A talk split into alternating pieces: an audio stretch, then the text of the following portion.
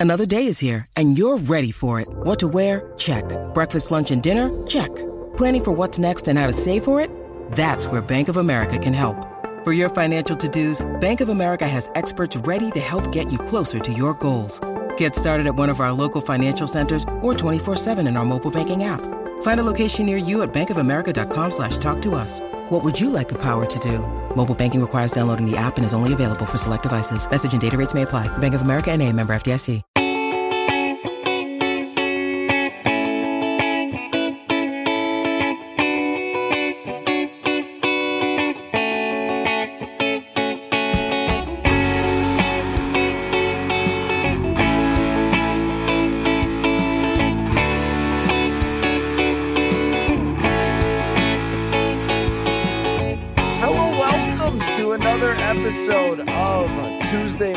Left Guard. Matthew Coller, along with former Minnesota Vikings offensive lineman Jeremiah Sirles. And this is your day, buddy. This is your day because of all the days that I have covered the Minnesota Vikings starting in the year 2016, game after game after game after game of walking out and being like, ooh, you know, some offensive line troubles there. This was an incredible performance by the Vikings against the San Francisco 49ers. Your thoughts about the offensive line dominating one of the best defensive lines in the league and having a terrific offensive performance? I, I still it is a Tuesday morning, by the way. It is 9 a.m. on a Tuesday morning. And the fact that we watched that game last night, and I think I texted you after, I was like, what is happening? Like, I feel like my eyes are lying to me because this was the juggernaut of the San Francisco 49ers D line that we have watched run up and down the field on every team that they played for, except for Cleveland last week, but they even got after them a little bit. And they walked into US Bank and there was a wall in front of Kirk Cousins last night. And it didn't matter. Everyone was playing great. Dalton Risner, I thought, played really well for his first start. I mean, Darrisaw solidifying why he is the best left tackle in the NFL right now with Andrew Thomas and Trent Williams being sidelined. If you had to pick someone tomorrow to start at left tackle for your team, it would be Christian Darrisaw. And you can arguably say the same thing about Brian O'Neill on the right side. You know, Lane Johnson's playing okay this year. I think he's battling through some injuries, but I'm looking around the league and I watched a ton of football on Sunday. It was great just kind of sit and relax and have to watch the Vikings and panic.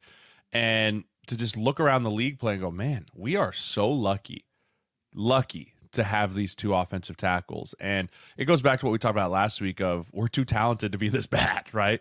And so up front to to hold that team to no sacks, to have Bosa win one out of the 40 pass rushes he had against Christian Darrisaw is just an incredible feat. And I know last week we are saying burn it all down, and I'm not sure I'm ready to say we're cold, we're totally back and ready to go but you can build off a performance like that. And offensive line play is so much built around confidence and just knowing you can do it. And when you have a group that goes out and does that against a juggernaut defensive line like that, that group builds a lot of confidence. And maybe Dalton Risner was the linchpin that we needed to just pop on in there for $4 million and say, we fixed it or maybe they've actually been good all season long, but they have not faced quite a test like this. And the, they also haven't taken advantage of it. And sometimes, even in last night's game, they took advantage of it in the run game, which was the first time we had seen that since uh, just some plays against the Los Angeles Chargers. But they were ripping off some big gains at times with Alexander Mattison and Cam Akers, who probably needs to see the field a little bit more. And Kirk Cousins had time to throw. I, I, saw somebody on the San Francisco side tweeting out that Cousins about 2.7 uh, seconds from snap to throw was one of the slowest times of any quarterback that has gone against San Francisco because normally all these teams game plans are try to get the ball out quick try to get the ball quick. And what you saw from San Francisco was all sorts of single high safety stuff loading up the box playing that aggressive type of, the, of football that they do. But when it doesn't get home there's just people running wide open. And there's TJ Hockenson, who, you know, maybe we owe some apologies to. I mean, I, but the thing with TJ Hockenson is he always is there to catch the ball when he can get open and make plays with it. It's the idea that you're asking him to be like Randy Moss sometimes that he usually can't bring those in. And if you're going to play a single high safety, then Hockenson can get separation. He can find holes and make plays. And that's exactly what happened. I think that, yeah, I mean, San Francisco came in with their typical sort of, we're going to be the 49ers. We're just going to play our style of defense. And these two tackles gave them the Mutombo finger wag. You're not going to let your defensive MVP beat us. And the fact that it's him, it's like they were missing some players on the offensive side, but they weren't missing anybody on the defensive side. The fact that it's him to go along with Hargrave, Armstead, I mean, these guys are, are monsters and put on that performance. I mean, that is the type of offensive line performance that boosts and elevates everything you can do on offense. Yeah, and it wasn't just the passing game or the run game. We got the screen game going a little bit. You know, early in the game, we got the screen game going, and that slows down a pass rush like you wouldn't believe. You wouldn't believe what that does. Just hitting on one or two screens just puts it in the back of those defensive ends, those D tackles' minds of, am I beating them too fast? Am I up the field too quick? And by then the ball's out right? You just need to slow them down just a half a step or even a full step to let them think, is this screen or not? And I thought KOC did a great job of sprinkling in those screens early on and not just in third and long situations. Right, a first and 10, a second and eight, somewhere in there where it's not an obvious screen, right? So many times, like you hear the commentators all the time, well, third and long here, look for screen or draw, right? Like we sprinkled them in when they were probably expecting a drop back or they were expecting a run play so they didn't have a man to man defense on where those linebackers can blow those screens up early. And a nice job of the offensive lineman getting out in space and covering guys up. And I mean, just a complimentary offense last night from knowing when to win, run the football, the screen game, and then also taking advantage of the one on one coverage. And man, how lucky are we to have to have Addison? I mean, we are so lucky to have a guy like that where when you lose your all world receiver you have a guy that just says, we talk about who's going to step up to the bell. He stepped up to the bell in a big way. And we also said everyone else needs to step up. Powell stepped up in a big way and came up with some huge catches. Hockenson stepped up. Everyone is sharing the load for the loss of Justin Jefferson. And it, maybe it took the the close game to the Bears and the poor performance by the Bears for everyone to realize I have to step my game up. I have to be better, or else we are going to really, really struggle on offense. And you saw everyone take a step forward last night with the ability to show, hey, we're all still NFL players. We all still make a lot of money. We can earn our rights too. I think what this showed last night is what they can be mm-hmm. as an offense. We also can't forget going two for 13 on third down just one week ago.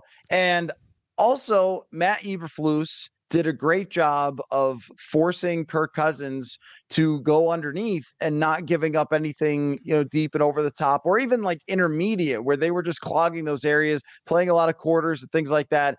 And then, you know, San Francisco comes out with their style because I always think like styles make fights in the NFL where it's like if if you're not going to do the game plan week to week where instead you're going to play your system, it does open you up to somebody gaming your system. The reason no one games San Francisco's system is because Nick Bosa sacks them all the time and they usually stuff the run really well, but that's if you can stop that that has always kind of been an answer to whether it was DeMeco Ryans, whether it was Robert Saleh, but usually that answer is not available and I, that's to me is is what this shows is with an offensive line that's this good you can have the potential of putting up big numbers on a week to week basis and having the offense drive the success and now hey look oh the schedule oh oh my gosh that schedule looks pretty easy I, but I, I, don't know how much to react to this though, because I do think that things like Addison, Hockenson, the tackles, even Garrett Bradbury's improvement, which is carried over from last year. And now that he's healthy, he's playing extremely well. These should work week to week. But is it just a one off where they threw the kitchen sink at them and then we're going to go back to exactly what we saw? That's why this week they have to prove it again. But I also thought this is the ceiling, and the ceiling is very high when you have blocking that's that good. The ceiling's very high when you have talent this good. I mean, you just have too much good talent to to look around the field and say someone's going to be able to win at one point in this time. And you know, I saw some uncharacteristic stuff from the Niners last night where I think Steve Wilks, their their defensive coordinator, was panicking a little bit. You know, he was panicking where he's sending all out pressure. I mean, engage eight, the old Madden, engage eight and send the house. And, you know, we you don't want to do that when you're playing against guys like Justin Jefferson because he does things like Addison did last night, right? He goes up, he mosses a ball away from the receiver, and the only thing between him and the end zone is green grass. And you didn't, you saw that initially. You're like, okay, they're just going to send their four and get home. But when they weren't getting home, you saw pressure and more pressure and safety pressure and nickel pressure and linebacker pressure. And Kirk Cousins, to all his faults, is usually pretty good at being able to understand where the pressure is coming from and knowing where his one-on-one matchup is and giving his receiver a chance to go get the football. That's been something throughout his career. He's very smart. He's a smart guy, right? Even if he does take Tuesdays off, he's a smart guy.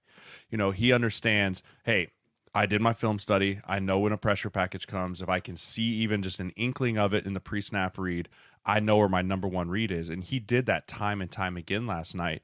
And hats off to Mattison. I thought he pass blocked really well last night. You know, for a guy that I think has struggled at times this year of stepping up, putting his nose in there and hitting a linebacker, I thought he identified some where these blitzes are coming from, stepped up there, didn't cut in the hole, which is a cardinal sin of a running back, in my opinion, and just died a slow death but just gave that half a second left for Kirk Cousins to be able to go. And yes, this is the ceiling of what this team is, but I think we'd be remiss to think that this defense is going to be able to play this way week in and week out too. You know, they geared up for a heavyweight fight against a heavyweight offense with McCaffrey and Aiyuk, and I know they were missing Deebo Samuel and Trent Williams, but you know this defense geared up. But it goes back to is this the defense that we saw against Philly? That got it just jammed down their throats over and over again, or is it the defense of the Niners? And we're at this crossroads as fans and as media here that goes, what team are we going to get every single week? Are we just going to ride the roller coaster and hey, one week it's going to be the Bears that we played against the Bears, one week it's going to be against the, the Niners, or are we going to start to see more of a consistent play as we go down the stretch here with the Vikings? And I don't think anyone can answer the answer, the yes or no to that question.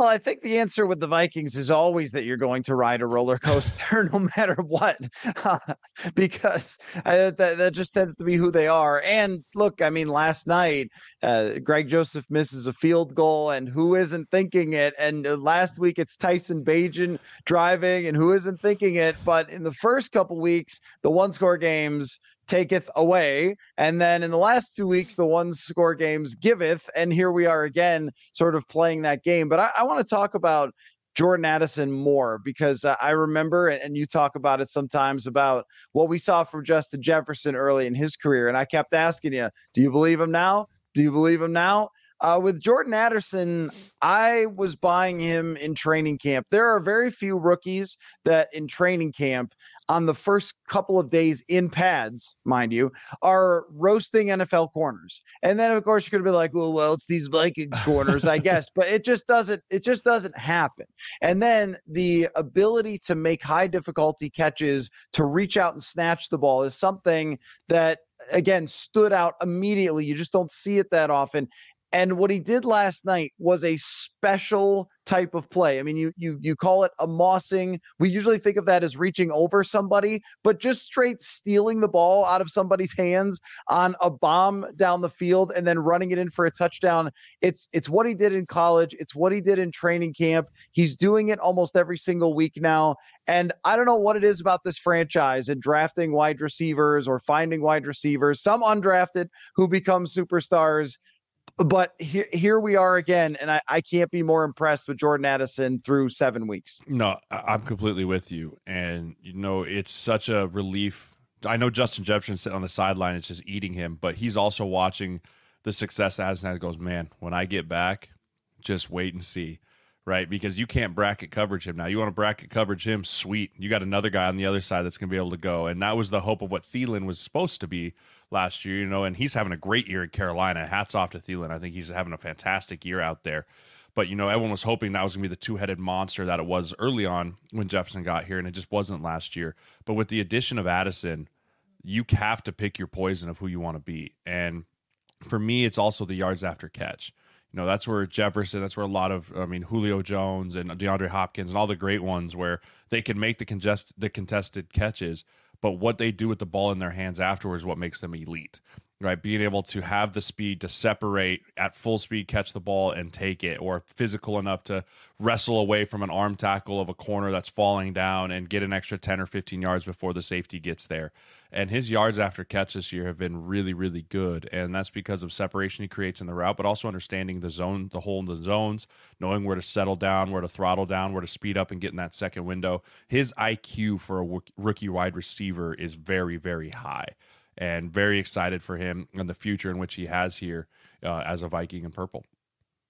There's a natural playmaker to him that reminded me of Stefon Diggs right away. And, and Stefon Diggs has 20 pounds on him. So there's a little more muscle to him than there is uh, Jordan Addison. And, and when he got out muscled for that ball in the first quarter, that was one of those where I saw, and it's funny because on, on Monday Night Football, everyone's watching the same game. So you see like Darius Butler, who is on the McAfee show, before really good player in the NFL, tweeting like, "Yep, that's getting out muscled by a veteran player," and so you kind of get these instant reactions, and that is exactly what happened. And then he took advantage the rest of the day of the 49ers trying to man him up with Charvarius Ward, who's a good player, but it's not like Darrelle Revis out there. What the 49ers were doing is saying, we're going to see if this rookie can beat us. And the answer is he can. And it wasn't just that play, which is the one that stands out, but I mean, he ends up with seven catches for 123 yards. I mean, it was a consistent effort from him. He also was was cramping up down there at times, came back in the game, continued to fight through it, made a couple of more uh, catches that was a star number one receiver type performance for a guy that, as you mentioned, is going to be the number two wide receiver going forward. And then there's there's just a part of me, Jeremiah, that keeps coming back to like, wait, this team is three and four. This team that I just watched is three and four. And I, I don't like this is what we expected it to be. The question is, how can it keep being this way? And certainly one thing that they have to do is finish some of these drives. Hmm. Not having a single rushing touchdown all year bad, not, not not good at all if you're at the 2-yard line and you can't just run the football into the end zone, but eh, like how does it carry over? How do they get this to be consistent week in and week out? Because if it just happened in this game, that's great and it was a fun night, but it won't matter. But with the talent they have, it should happen on a week to week basis. It has to happen on a week to week basis. I think we the amount of what how many points we score last night? 27? 22. 22, right? 22 is a good amount, but that's not enough to win in this league a lot of the time, right? I look around the league and you have to be able to score more. And if we run the football in there, this is a 30 plus point victory, right? We have 30 plus points in this game if we can run the football into the end zone. And that is the piece that is missing is this rushing attack. And Cam Akers is going to take the spot away from Alexander Mattison. I do believe that. I think he's a more complete back when I watch him the way he has reads, the patience, and the way he hits the hole. I don't think he's quite as physical a runner as Mattison is, but I think he's a better overall runner. And remembering that he just got here a few weeks ago, you know, he's still trying to figure out the trust of this offensive line, the timing of what this running game is, because it is slightly different than what LA was. And the more he can get comfortable and the more reps he can get, hopefully he can be that spark for us as that running the football in, into the end zone piece. But you get the run game going on this offense, and that is the one thing that's missing is the run game. You get that going on this offense, then the defense is the one that's always on their heels, right? They can decide, hey, like the Bears did, want to sit back and play coverage? Cool. You have two high safeties, we're going to run the football, right? But when we can't run the football effectively, it allows defenses to be able to dictate the pace of the game and allows defenses to dictate how they want to protect against Addison and Jefferson and Hockenson because you're a one dimensional football team. And KOC even said it last night in his post game uh, when he's talking to the team, he's like, Kirk Cousins was hot, threw a lot of passes. It's like, yeah, that's that's great, but what happens when he's hot, but the coverage is there? It's just good. You have to have something to fall back to, and whether that's the pin pull scheme, the inside zone scheme, whatever it may be, we have to find a bread and butter run scheme that fits this offensive line and fits Cam Akers in order to get this offense to the next level.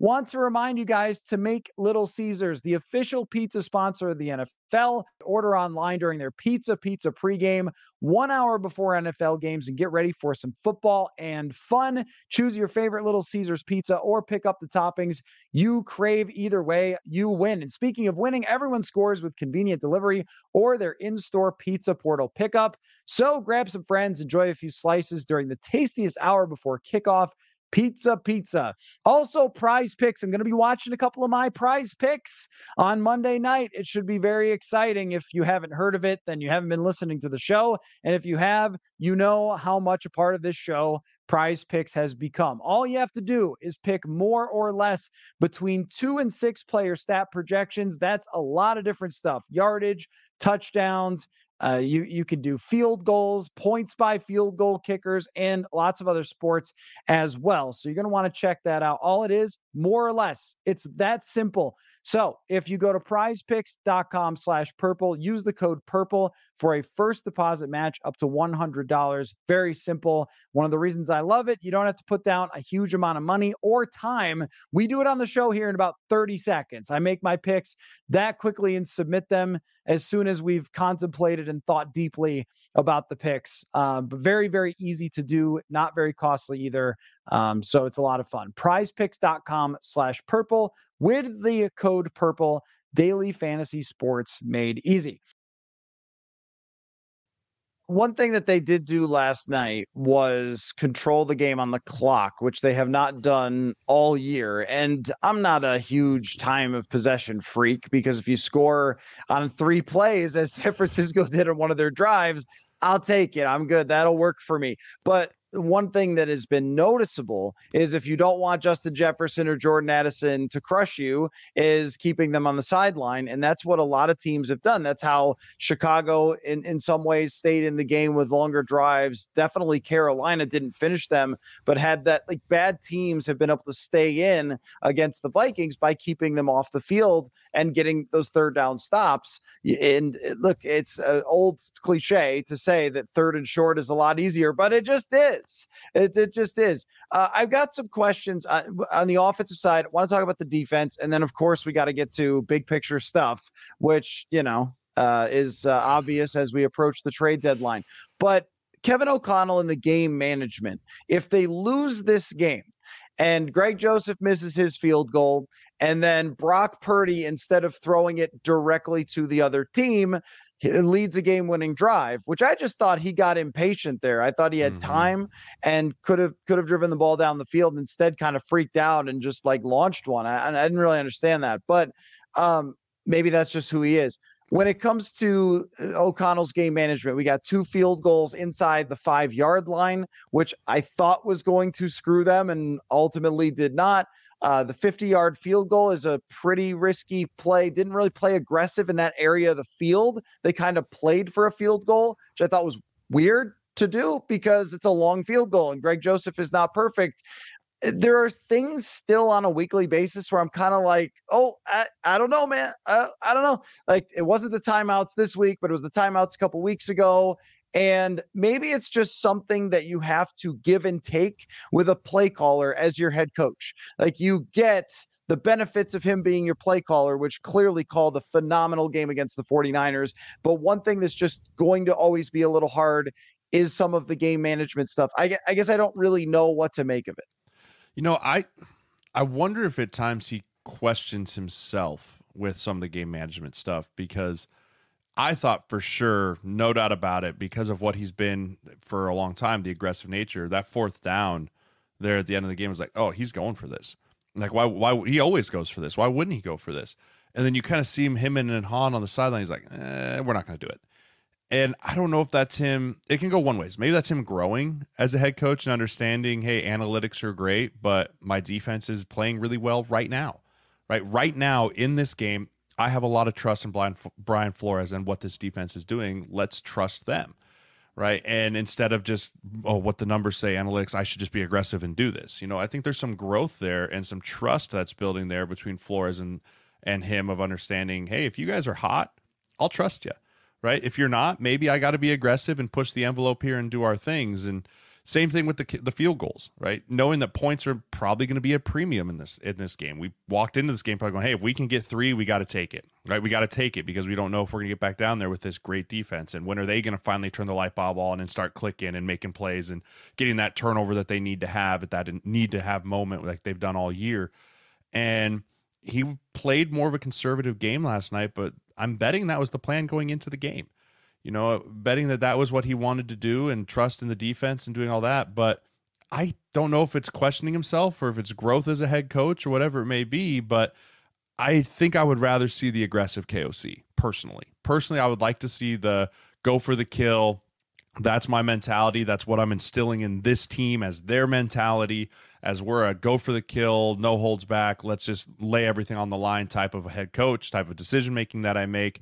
I want to see more of that KOC than the conservative KOC we saw last night. And you're talking about the punt after the the third and four, third and four down the sideline. Yeah. yeah, yeah. The the and, bunch left, and they threw a, a, a, back shoulder fade to KJ Osborn on the third and four, which I thought was a questionable decision by Kirk. But uh, again, the tape's not up yet. I haven't got a chance to look at the bunch and saw if Hockenson or someone came over on a slant or whatever for an easy pitch and catch. But I would have liked to see him go for it there or run it to set yourself up in a fourth and one or a fourth and short to go for it on fourth down.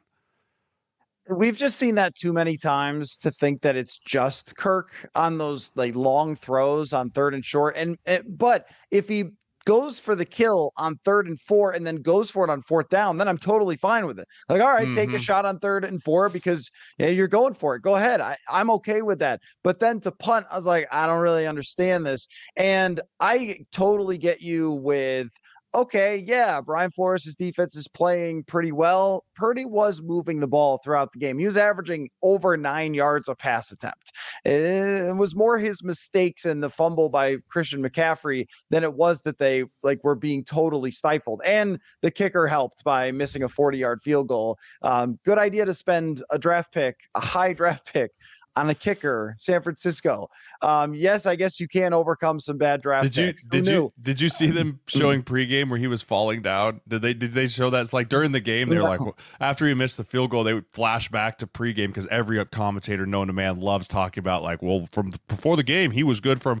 And he was like kicking the ball, and he like fell down as he kicked it. And they were like, "Oh, maybe, maybe he's hurt. Maybe like just trying to throw anything at the walls." He was. I was like, "He just missed. He just, he just missed. Like, let's not make more of this than it is." He just pushed it a little to the right yeah. because he might not be that good of a kicker, even though they drafted him. Would not be the first time uh, Roberto Aguayo, uh, the the most famous uh, high draft pick kicker. The, what I, the point I was going to make is just that okay, I feel you when you're talking about making those fourth down decisions based on what you're seeing, and I think it's okay occasionally to go against what the numbers would tell you in that position. But if you go against them too much, then you're just going against the numbers. You're not making it by your feel. At the two to three yard line, sure, you probably are lacking confidence at that point after you've seen them bungle a couple of plays. You really need a touchdown. And you should have needed a touchdown to beat the 49ers. I mean, uh, plays were made on defense. They botched some things. They botched some third downs. Uh, they botched the, you know, one opportunity where they missed that field goal. Most of the time, if you're playing a good team, you have to score a touchdown. Most of the time, you have to finish that third and four off because you don't expect the other quarterback to just throw it right to Cam Bynum for some reason, which I still don't fully understand. And if you're on the San Francisco side this morning, you're saying we gave that game away in so many ways. You want to say we finished that game, not they had to give it away by throwing two interceptions to end up losing. And that's where I would like to see Kevin O'Connell particularly when you have good blocking. If if you think that you're just going to get your quarterback killed, all right, fine. But that's not what's going on. They they need to be more aggressive with some of the stuff. I think as they go forward, or they're going to regret it. Now on the other side. Uh, Brian Flores, I think, has transformed a defense that was just painful to watch last year. And he talk about throwing the kitchen sink. There's 17 different defensive players running out on the field last night. If you are on the roster, you played in that football game against the 49ers. We're seeing Andrew Booth. We're seeing Khyiris Tonga. We're seeing him use uh, the 49ers to be like, who the hell are these people? And uh, all sorts of different looks, all sorts of different rushes, all sorts of different coverages. And the fact that they can handle them with young players to me says well coached and his impact all season long in my mind has been very significant. Yeah, and the thing I love about Flores is I'm going to make a comparison to my to my Huskers here. You know, he came in here the Huskers defense was bad, bad bad last year. But we have Tony White who came in from Syracuse and Flores, kind of similar situation. They came in, they're like, this is the roster. These are the players we got. We got to make something happen with it. And Flores is tailoring his defense to his players. He's not square peg round holing. Like, this is my system. We run it this way. If you're a rush end, I'm putting you with your hand in the dirt and you're playing three technique, right? He's not making guys do things that they don't want to do or they're not going to be great at he's knowing his personnel and knowing his players and knowing what they excel at individually and then tailoring the scheme around them. And that is the sign of a phenomenal coach, not a good coach, a phenomenal coach. When you can say, okay, I'll put my pride away. I'll put what I say and what I stamp of like the Flores system, right? And we're going to be able to tailor it and move it and tweak it here and there so that it really becomes the Viking system about the 11 players that are on this defense at any given time and he's creating chaos a little bit. You know, you're seeing maybe Purdy is seeing ghosts. We we call it seeing ghosts. When you play that many guys and you send that many different pressures and you play that many different coverages, a quarterback can easily start seeing ghosts and thinking it's single high and then it's double high, or it's going to be cover two and then all of a sudden it's cover three, or okay, this is a zone read. Oh crap, they're in man, right? Like those type of things can start to rattle a quarterback, not just physically, right? Everyone talks about quarterbacks getting rattled when they're getting beat up. Like, oh man, he's rattled back there. But I think Purdy, who is still a young quarterback, right, is all the success that he's had, he still has a rookie season that he didn't play all of last year. You know, he's still, in my mind, kind of getting into that rookie box a little bit. He mentally rattled him a little bit last night, with is why we talk about why did he throw it to Andrew Booth or why did he throw it to Bynum? I don't know. Maybe he was rattled. Maybe he thought it was a different coverage than it really was. And that just goes back to, I mean, what he's done he's going to be a candidate for a head coach somewhere next year. I just he's done too good of a job for me to think that he isn't. But very lucky that we have him, and really excited for what he's done and how he's invigorated this Vikings defense over this year. And that's a complicated discussion that we have too much to get to to go all the way down that rabbit hole. But let's just suppose that the uh, NFL owners have blackballed him just enough for the Vikings to benefit. You can really build on something here with Flores. There are players who are historically not all that impressive who have been good for this team so far. I'm thinking of someone like Jonathan Bullard, for example, who's kind of a journeyman defensive tackle, was just a guy on their team uh, last year, and now he's playing a big role against the run. Christian McCaffrey did not run over them, and that was really the key. If Christian McCaffrey was going to run over them, they would control the whole game. Uh, but they forced Brock Purdy to beat them, and sometimes he did, and sometimes he threw them the ball. But we've seen Akayleb Evans playing well. Andrew Booth Jr. is on the field, which is why we don't declare people draft busts after their rookie season because he's been healthy and now he's worked his way uh, back into the rotation at cornerback. An undrafted free agent is here making plays in Ivan Pace Jr. and Cam Bynum, who I know frustrated you at times last year. And yet this year we've seen him play more aggressively, He's he's had more tackles where he's flying up to the line of scrimmage and making plays, and then uh, he's in position to make a lot of plays in coverage. Where last year I thought the guy was playing at the goal line, and if you threw it anywhere in front of him, it would be fine. And yet, uh, this just shows you, I think, one of the most valuable positions in all football is that defense coordinator.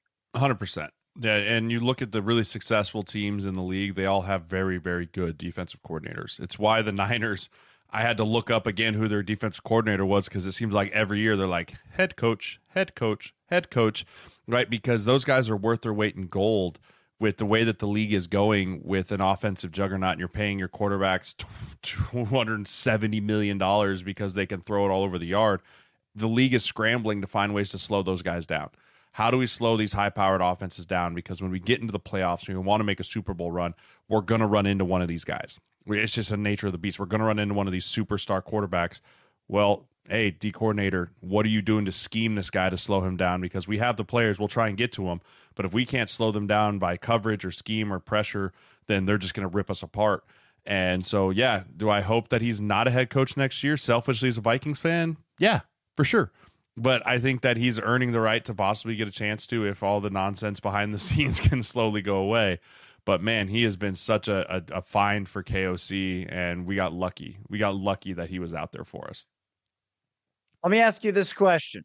And this comes only hours after the Vikings' best win in a very long time. I, I mean, Buffalo last year, but this was a more complete win. Mm-hmm. You outplayed the other team, not the opposing quarterback had to fumble or somebody had to do something crazy and get lucky or anything. This was you played better than them at football for an entire game, and they're supposed to be, you know, a Super Bowl team. Um, how high do you want to get on this win? How much are you snorting this win? How many wins do you think this team ends up finishing with right now? I, I can't let myself get too high because it's just too inconsistent. It's too inconsistent. You know, you have to be a consistent football team to be a good football team in this league. I mean, look at what happened to the Lions, right? The Lions went out and got throttled by Baltimore how low are they going to get in Detroit right now? Right? The season's over. We're back to being the Lions, whatever it may be. The NFL is a crazy place, man. It's a wild place. Anyone and the, the term any given Sunday or whatever might be is so true because the margin of error for victory from people who say the Niners are the best team to the Carolina Panthers who are the worst team, it's not like this as far as talent on the roster. It's more like this right? It's not a huge difference. And so, yes, any team can beat any team on any given Sunday, but the Vikings have to be more consistent across the board on all three phases for me to think that they're a 10 plus win team. I still think this is probably an eight win team, eight, nine win team. I really do. Until they prove to me that they can consistently come out and play like this week in and week out and not have games like they did against the Bears or against Carolina early in the season. And we can show that we've moved past that, right? That is now no longer in our DNA of who we are as a football team. Then, yeah, I'll start to jump on the hype train of like, well, let's go see what we can do. But next week is going to be a huge hinge point for this team of can we string together back to back weeks that look like this, or are we just going to continue to ride up and down in the roller coaster in which things go? Guys, I know that you might act tough and pretend that you don't care about how the skin on your face looks, but we all want to show up to football parties and holiday get togethers looking good. That's where Caldera Lab comes in. Over 100,000 men trust Caldera Lab because of the way it, they give you an easy skincare routine that turns into clear skin. And hey, it makes for a great gift as well. You're going to want to try the regimen, which has three simple parts. One of them is called called the Clean Slate. It is a face wash that leaves you feeling refreshed. Also, the base layer moisturizes and hydrates, and the good helps your skin look tighter and smoother, and dare I even say, younger, which a lot of us could use. Uh, we have all looked in the mirror and thought, when did I start looking like that? Well, trials have shown 94% of men showed improvement in their appearance after using Caldera Lab. So, just for you guys, use the code INSIDER at calderalab.com. Get 20% off right now. That is 20% off at calderalab.com with the code INSIDER to make unforgettable first impressions with the best gift for this holiday season.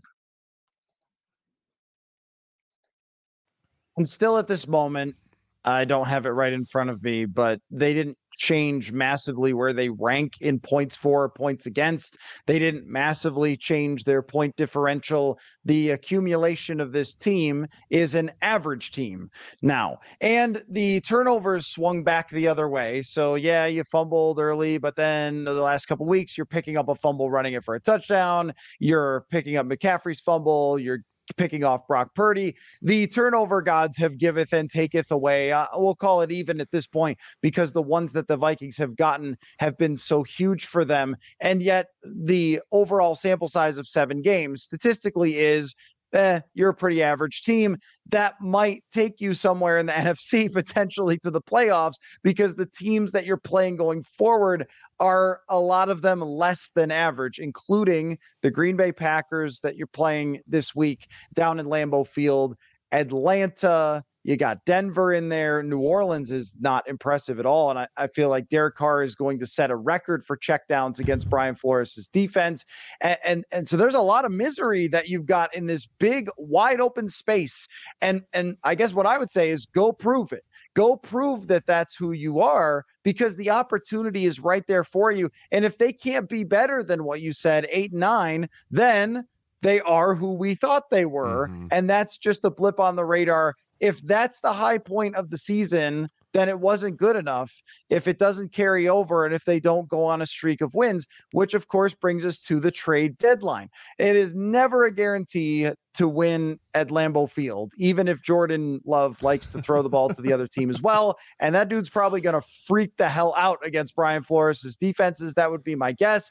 But if you end up at three and five, it doesn't change a whole heck of a mm-hmm. lot as far as the trade deadline, as far as the sell conversation. They could talk about believing in themselves all they want. They have to win this game. And then that goes away. And then it's a playoff chase. And that's where we're at. Yeah. The narrative completely changes next Monday morning. Right. Next Monday morning, we'll we'll sit here and we'll say, okay, they're they're back. They're back to what they were last year, probably even better than last year's team in some respects. Jefferson's going to be back in another week or so. Okay, we can see the path in which this is clear to a chance to chase at a playoff hope and a dream here. We lose this game to Green Bay. Three and five, you're fighting a battle uphill and you're really putting, you're not in control of your own destiny anymore. You're really not because you're just too far behind. You're just too far behind to really catch up. And I know the North Division, everyone wants to say, well, it's wide open. But I think Detroit's going to get themselves back on track and they've got a pretty decent lead, a healthy lead here going into the back half back half stretch of the season. So this is the turning point, right? The NFL used to have that. What was it? The the show they had on Sunday. It's like the turning point, right? This is this is the turning point for the Minnesota Vikings. And if they come out and have another dominant performance, you know, I think if we squeak a win out in Green Bay, I know it's not easy, right? But that's a team that if we play like we did last night, they beat Green Bay by two touchdowns.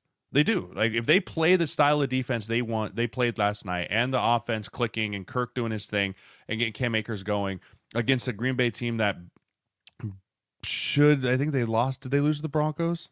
Or did they beat the Broncos? No, they lost to the Broncos. They, they lost. Yeah, they, lost they to the Broncos, yep. right? Like they they are they are reeling right now in a lot of different ways. This is hey, let's go out, continue to get back, and we win this game in dominating fashion. Then maybe they aren't who we thought they were maybe they have turned a corner and they're a veteran led team in certain positions and the young guys are all starting to come along and buy in and KOC's got them all rallied together and cool. Let's have that conversation. But until then, it's just going to be a big guessing game and we're all just going to have to sit around and play the hurry up and wait game for what Sunday afternoon looks like. What I'm curious is whether we'll be right, having said last week, maybe they should just sell now so they don't upset San Francisco and then believe in themselves too much and then go eight yep. nine, right? Yep. Like, yep. We could have we, we we very easily could have signed our death warrant for the rest of the year with that win, just based off of one win and everyone going, okay, let's pump the brakes. Let's pump the brakes. Get one more win. Let's pump the brakes, and then the wheels fall off. Right? Like we could just be playing on borrowed time here, and we just won't know, which is the glorious thing about NFL football. Yeah, I have felt like all year I've uh, been talking out of two sides of my mouth, but kind of because they did. Like when they call it a competitive rebuild, that's doing exactly that. And so it's like when they lose, we hammer them. And when they win, we should praise them for winning because they wanted to be a good team and they said they were going to be a good team. So you should be. But also at the same time, I feel you for every person who watched your Drake Maye dreams trickling down the drain, knowing what's coming up on this schedule. There are trades up, people. You can make that happen. But I understand where some fans are coming from who watched that game last night and said, Great game. Love to see a win. But the thing that we're still aiming toward is the the rebuild part of this and I still don't think after that game we're ready to declare them a Super Bowl contender or anything like that. And if you're not going to be like then once again you're stuck in the middle with a lot of great players who can't get you there and not a complete enough roster. And so it's hard to be cynical after a victory like that that's so impressive, but I also totally understand the people who are feeling that way this morning. Yeah, and it's a fair thing to feel because this isn't a 5 and 1 football team. It's not. This is this is still a losing record football team that won a great game. That's what they're a losing football team that won a great game against a good football team. That doesn't change the trajectory in which they were on, in my opinion. They won one week. Congratulations. You almost lost to the Bears last week. We can't just forget about that, right? That can't just pop out of our minds like, well, that game didn't actually happen. Like, this is who we are. This is the NFL. This is the Vikings, right? Look at that. This is who we're always going to be forever and always. It's never going to be any different than what we saw on Monday Night Football. It's not a realistic thing. The players didn't change. They are still who they are. The NFL is a up and down beast and I think you you look at the teams this week that won, there's a lot of bad teams that won this week. I'm not saying the Vikings are a bad team, but there's a lot of bad teams that found a way to put together a win this week. Does that mean we're ready to declare the Broncos back because they beat the Packers? Like, are we ready to declare oh, the Ravens is the best team in the AFC because they beat the like? There's just so many things that go back and forth with the overreactions that can happen still early in the season. If this was a win in December, and we're now staring at 500 or maybe a game over 500, that's when you can start getting really excited about that. But mid October, probably got to pump the brakes a little bit on saying gas pedal. This is a this is a real deal football team. All right, real quick. Uh, love to see it. Hate to see it. Do you want to begin? You want me to start? What do you want to do? Go for it. You got it. Uh, Mike Tomlin. I don't know.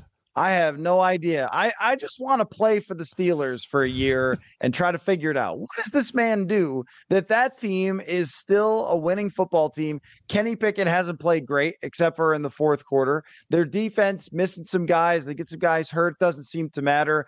They just keep going over 500 in the playoffs every year and we talk about coaching every week on the show. This is the value of coaching. And I follow people in Pittsburgh. They complain about this decision or that decision. I think of this with Kevin O'Connell. If you have a top 10 coach, you're just going to win more games because of it. I mean, you're you're just you're never going to be out of a season unless you lose your quarterback because you have a good coach.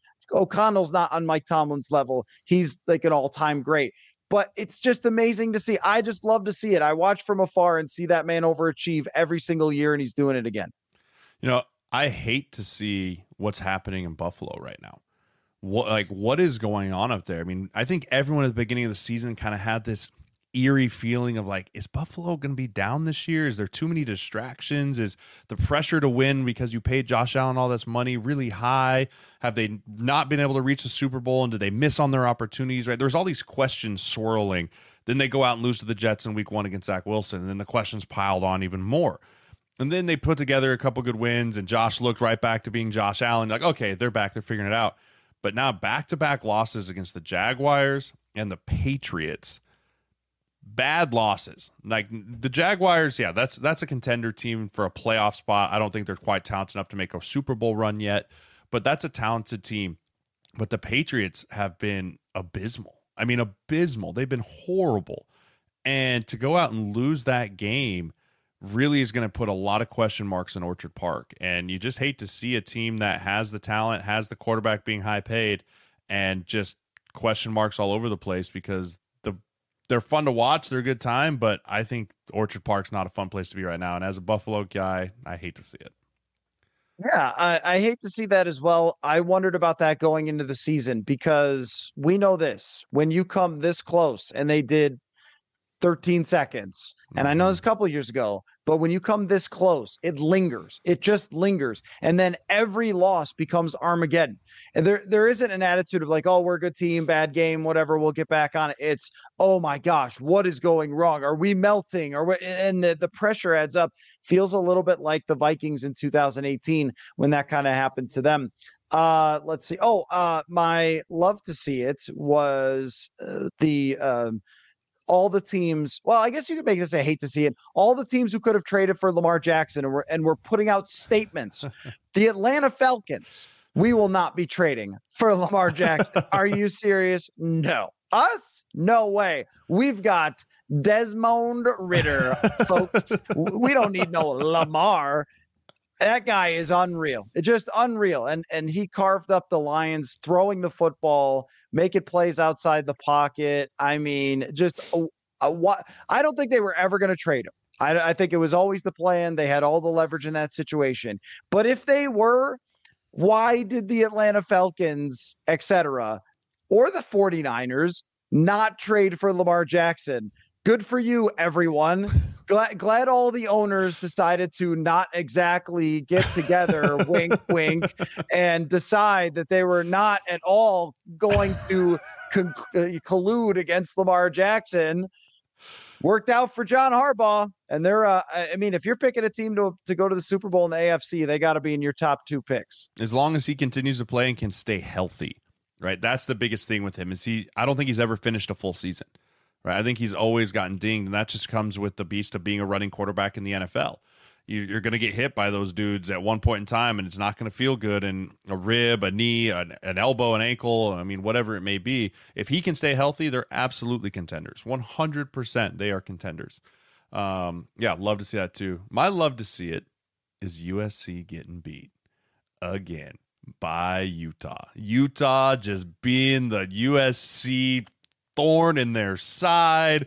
Just oh, Caleb Williams, the Heisman quarterback, and then you got you got the Utah head coach going. They got a Heisman candidate for quarterback. We got a pig farmer, right? Like just phenomenal. I watched that entire game, every snap, just loved every second of it, and then just the cowardice of Lincoln Riley and not allowing players to come out to the media what what is that? Like these are grown men. They're making millions. And you could say this now. These players are getting paid to play, especially your number 1 draft pick quarterback who's going to never be able to hide to the media when you go into the NFL. You're not setting him up for success in that regard and saying, "Nope, no media availability for my players." Coward. Coward. First of all, one of the reasons I like Utah is that the players are as old as I am, and that's fun. uh, they all have uh, three kids and uh, mortgages Families and everything. Yeah, yeah. No, they're they they're one of the toughest football teams every year, and I and I like that. There were a few things about what you said. That Caleb Williams at the end of that game, and I like his talent as much as anybody else. But they show him over and over again, just sitting on the bench, looking toward the sky, head in his hands, I was never more impressed with CJ Stroud than when he lost to Michigan. Mm-hmm. He talked to the media. And by the way, I tweeted about this Caleb Williams wants to talk to the media. He's probably talking to the media. I'm just saying. He's the whole he's the mm-hmm. whole university. He could make that decision probably just as much as his coach and he decided to hide away as well. And uh his, his reaction I thought was embarrassing after that loss. He did not go congratulate the other quarterback, shake his hand, or and maybe college football is a little bit different, but you're supposed to be the guy which means when you lose the bad game, that you walk off the field as the leader, not flop yourself on the side of the bench. You can let anybody else do that.